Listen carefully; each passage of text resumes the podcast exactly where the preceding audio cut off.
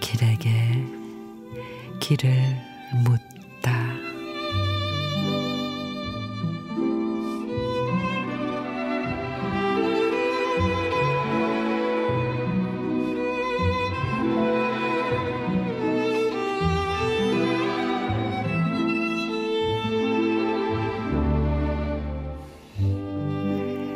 함께 간다는 것은 줄 맞춰서 나란히 간다는 게 아니다.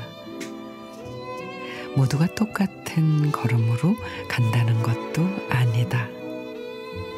어느 때는 늦게, 어느 때는 빠르게 걸어가더라도 같이 가는 옆 사람의 걸음을 살피며 가는 일이다.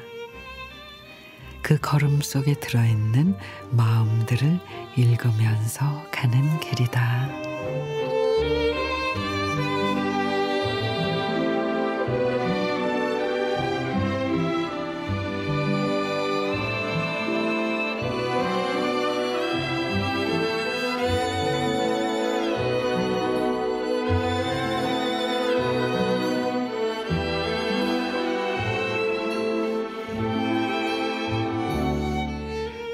문삼석 시인의 함께 간다는 것.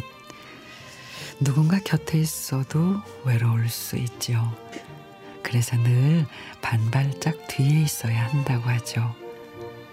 그 사람의 옆모습부터 뒤통수의 표정까지 다 볼 수 있고 그 사람의 모든 말을 귀에 담을 수 있으니까요.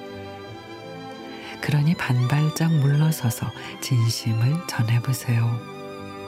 함께는 진심이 맞닿을 때